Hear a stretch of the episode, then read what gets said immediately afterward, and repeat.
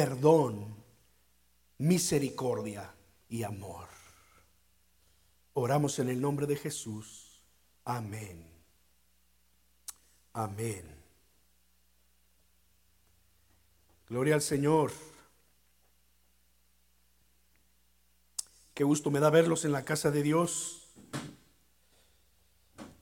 y saber que algunos de nuestros hermanos andan fuera de la ciudad en medio de asignaciones de trabajo. Otros no les ha sido posible llegar hasta este lugar, pero hemos orado por ellos en esta mañana, ¿verdad? Que el Señor sea con cada uno de ellos. Ya tendremos oportunidad de vernos por acá una vez más.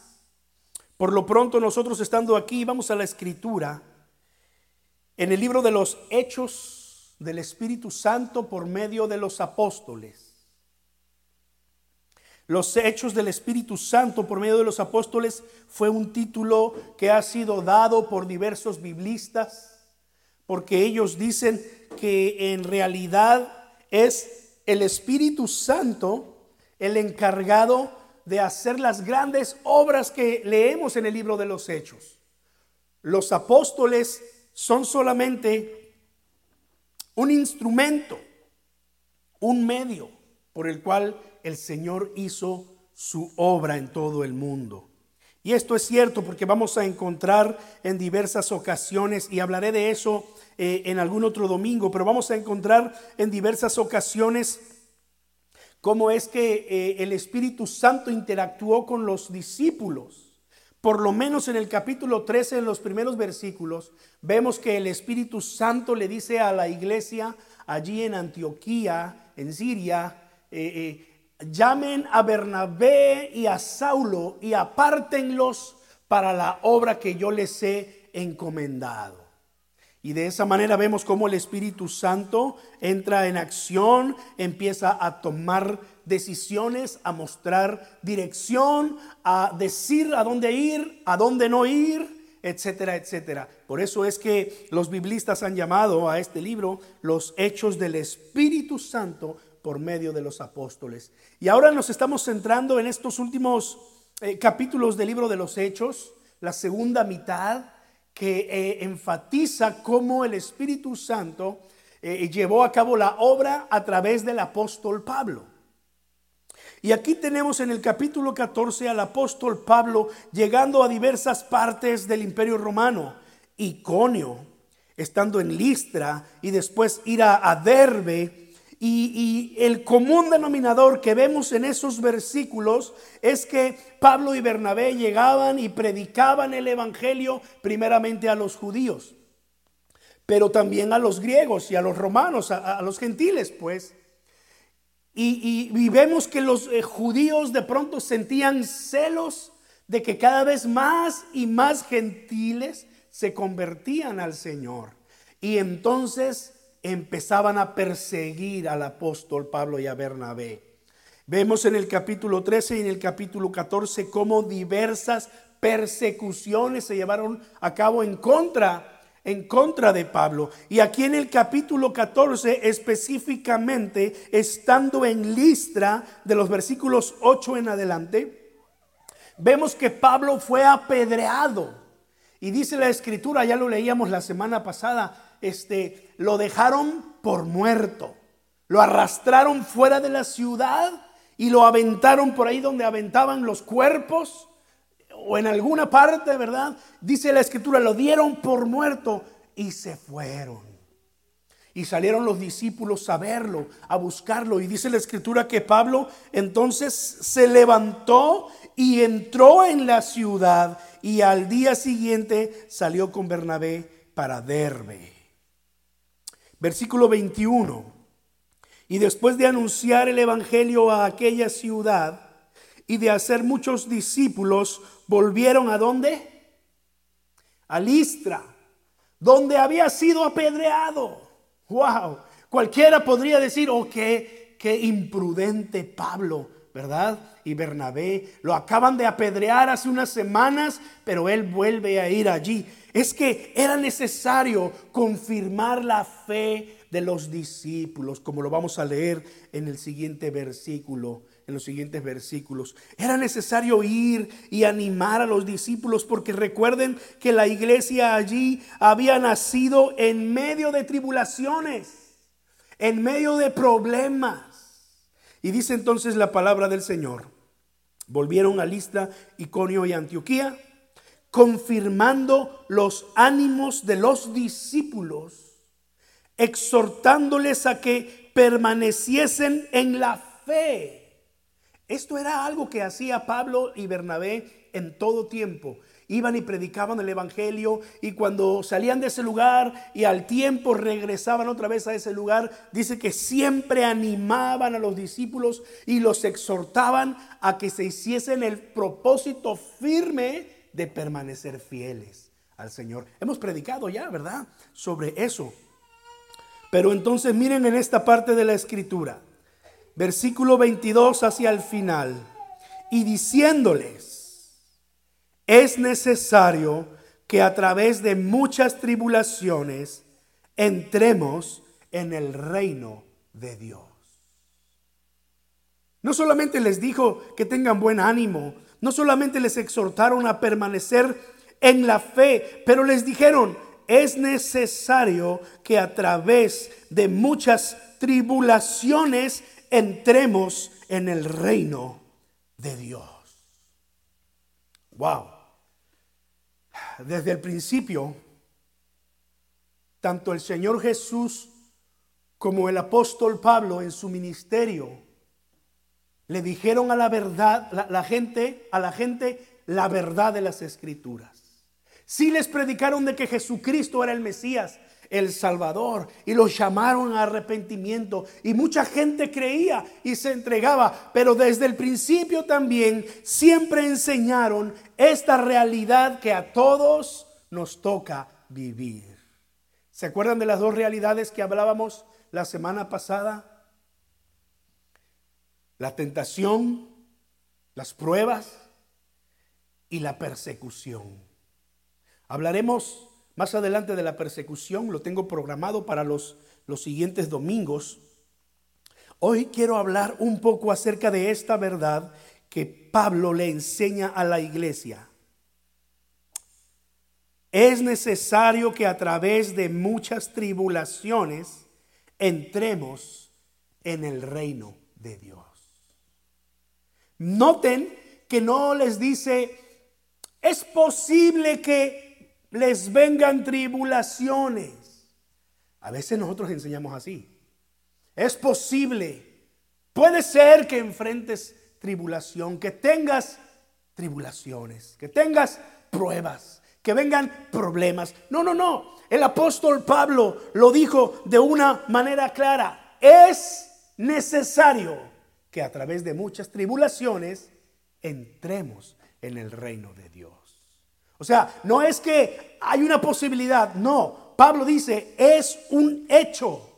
Esto es lo que he aprendido. El Señor dijo de mí que era necesario que yo aprendiese cuánto tenía que padecer por su nombre. Hoy entiendo que si quieres ser discípulo de Cristo, entonces es necesario que entiendas que vendrán las tribulaciones. Y es es necesario entonces que estemos nosotros preparados. Miren cómo Jesús se lo dijo a sus discípulos en Juan 16, 33. Allí el Señor Jesús les dijo, en el mundo tendrán aflicción. Pero confíen en mí, yo he vencido al mundo. Pero el Señor Jesús nuevamente diciéndole la verdad a sus discípulos, en el mundo tendrán aflicción. Y yo decía la semana pasada, ojalá pudiéramos evitarnos esta realidad. Ojalá pudiéramos vivir todos en una especie de, burbuja espiritual, que nada nos pasara, pero somos seres humanos y, y somos débiles. Somos seres humanos y estamos, somos vulnerables a errores, a enfermedades, a limitaciones propias que muchas, muchas veces nos meten en problemas. Por nuestro desorden alimenticio nos enfermamos. porque no somos prudentes en cuidarnos en este tiempo de pandemia, podemos contraer la enfermedad. Y es necesario que entendamos que todas estas cosas son normales a la vida humana. Como seres humanos estamos inmersos en este mundo. Más todavía si pensamos que por causa del pecado en el hombre, el pecado de nuestros primeros padres, Adán y Eva, cuando desobedecieron a Dios y comieron del fruto que no tenían que comer, el Señor les dijo, la consecuencia es que ciertamente morirás. Y aunque el hombre fue creado para vivir eternamente, como consecuencia de haber desobedecido a Dios, ellos empezaron a morir. Murieron espiritualmente y físicamente empezaron a morir. Y en aquellos antiguos años eh, los hombres eh, vivían 800, 900 años, ¿verdad? Eh, poco a poco fue bajando el límite de edad y llegó el momento en el que Dios dijo, no es posible que el hombre viva tanto tiempo, le causa tanto mal a la tierra, 120 años será, será su edad. Y después el salmista David, eh, perdón, el, eh, Moisés escribiendo el Salmo 90, dice que la edad del hombre serían 70 y en los más robustos 80. De manera que si, si una persona está en sus 90, en sus 100 y más años, hermanos, está viviendo de gracia, ¿verdad?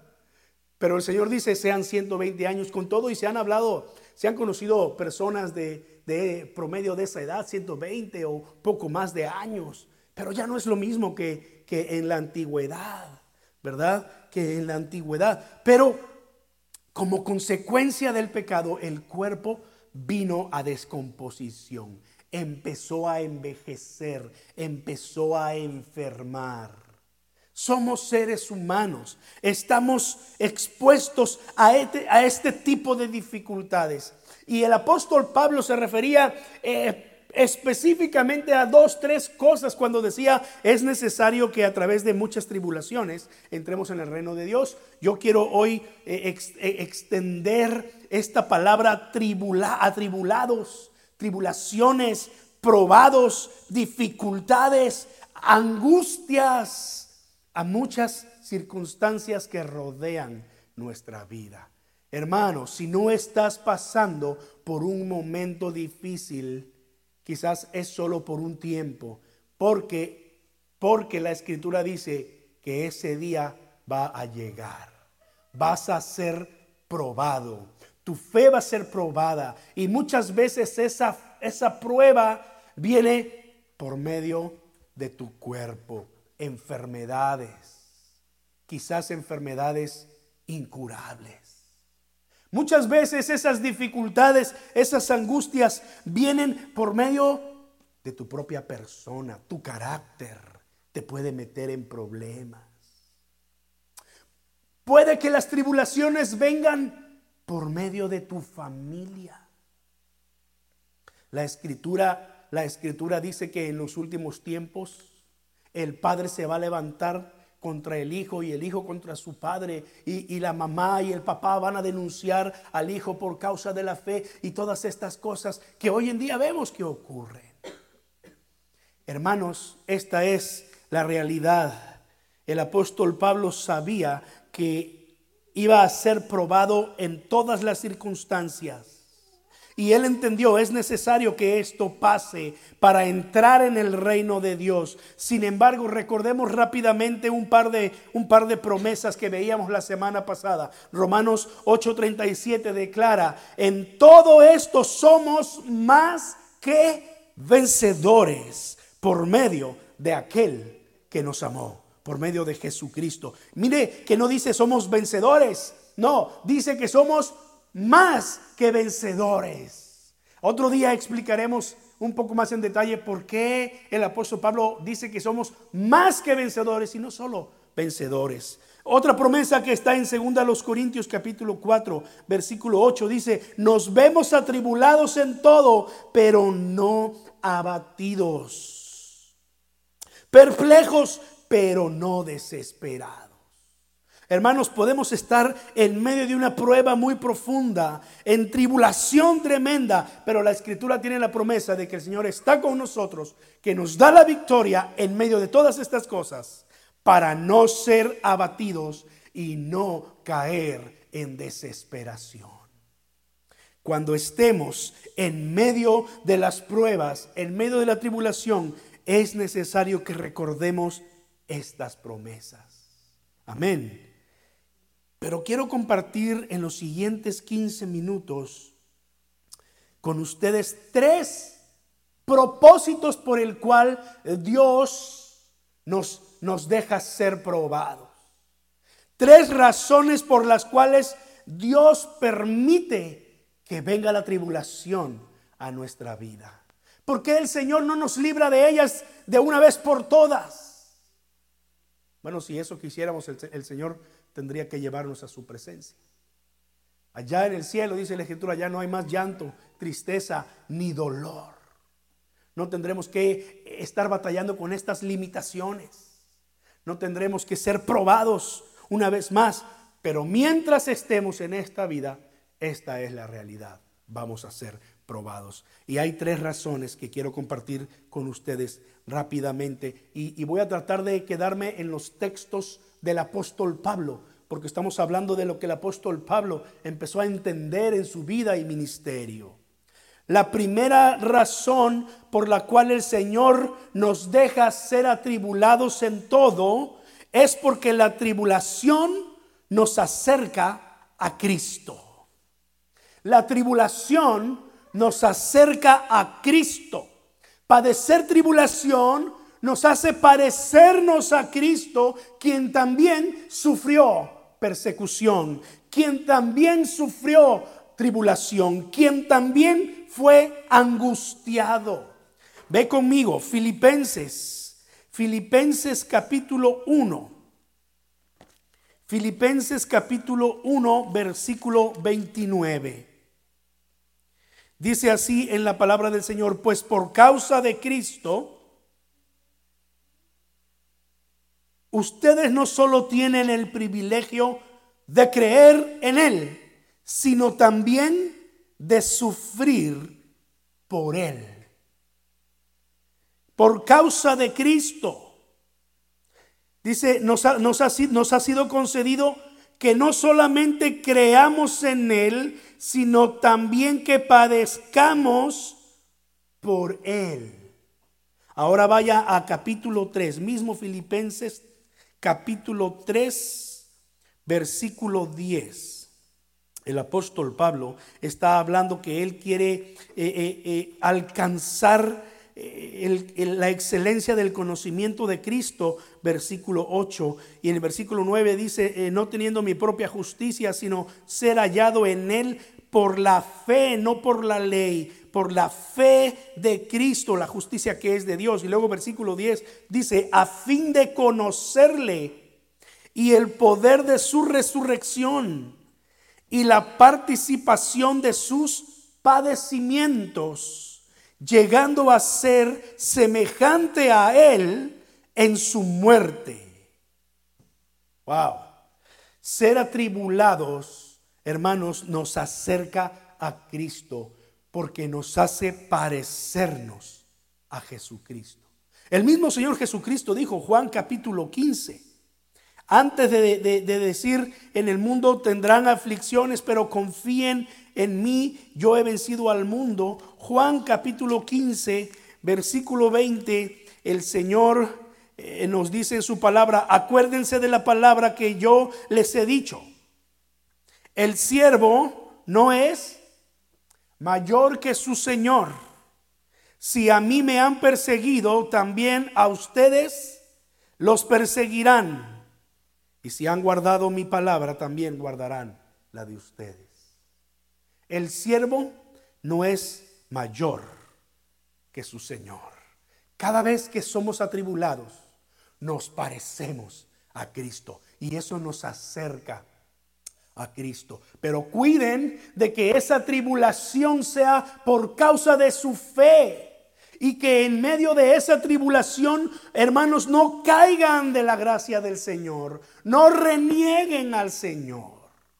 Porque esta es una realidad que encontramos en Mateo 13. La tribulación también nos puede alejar de Dios. La parábola del sembrador dice que parte de la semilla cayó entre las piedras.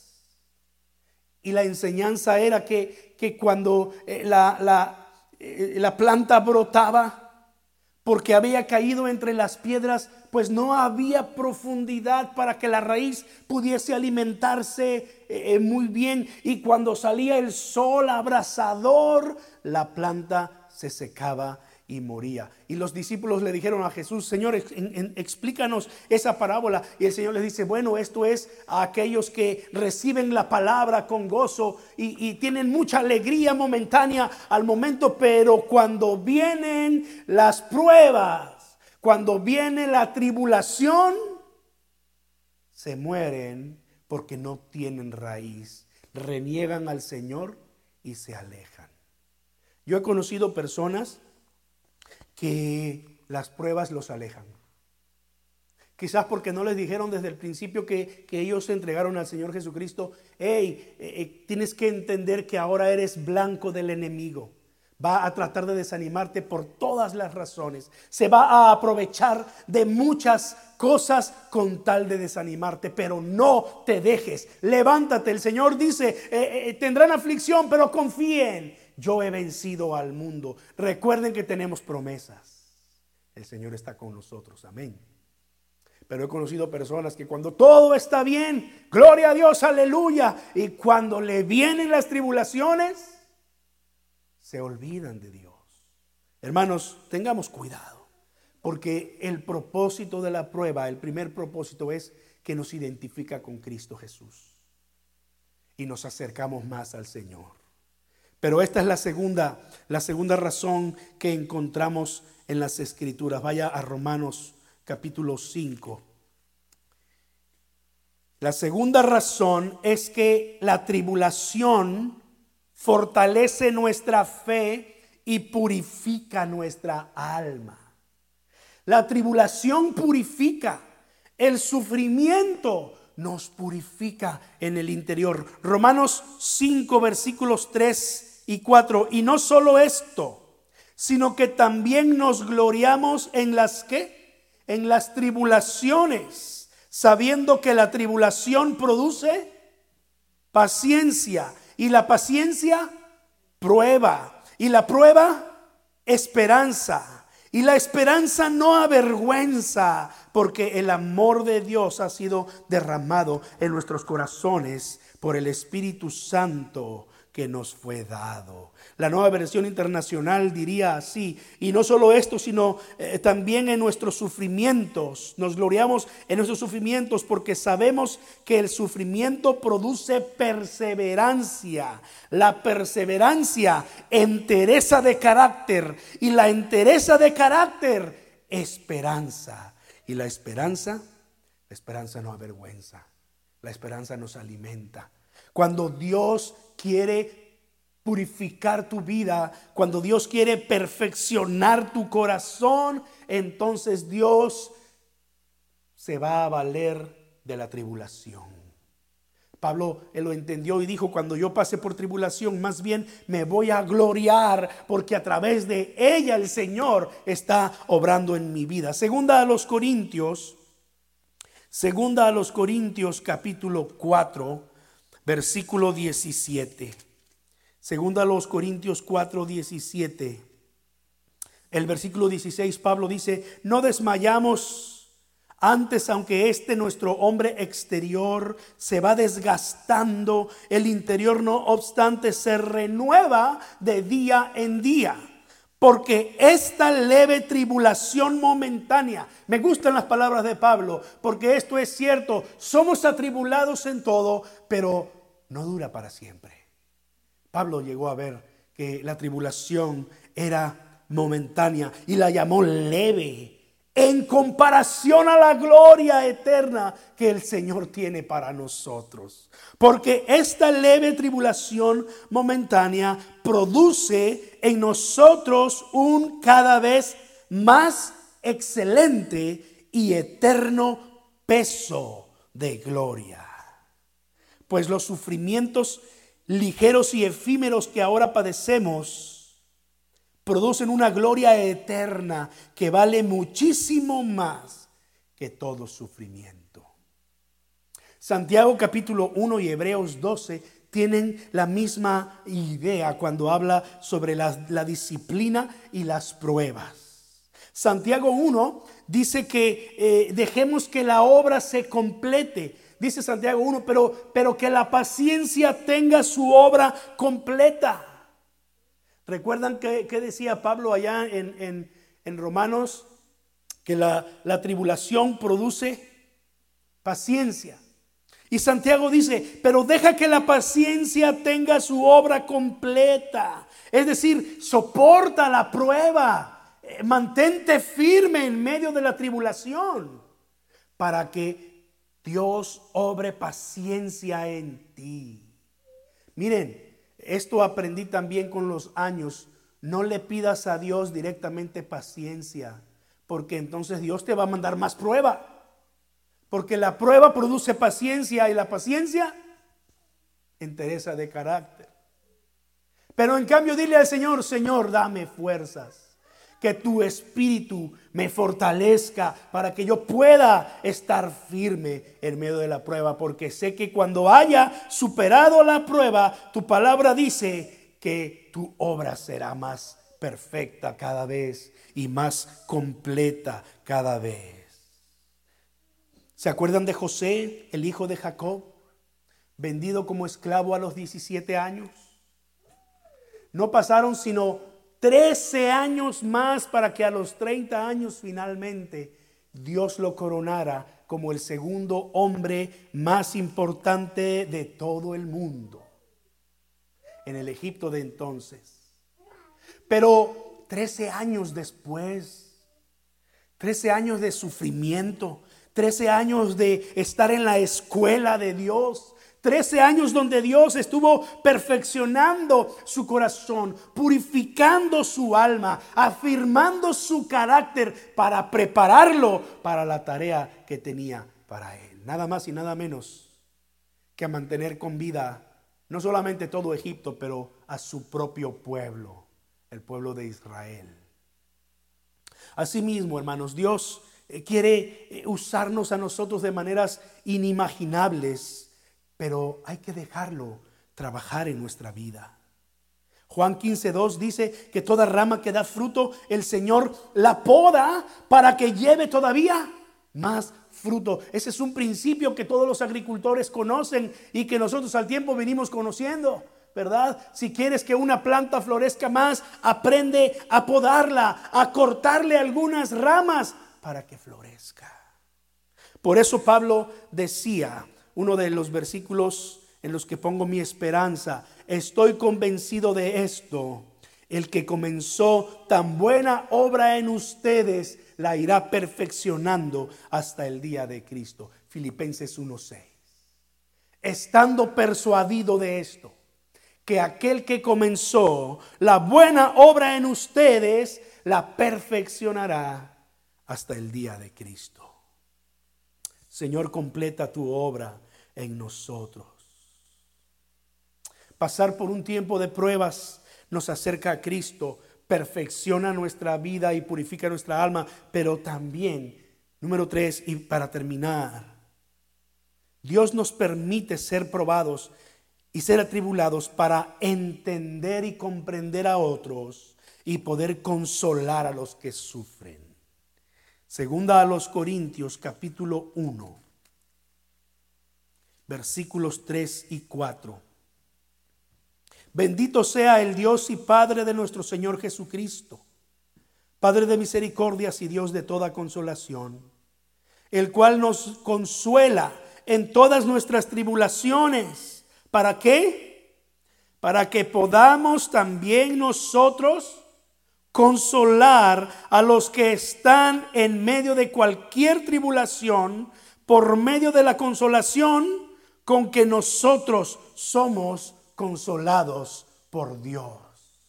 Wow, aquí hay una promesa también.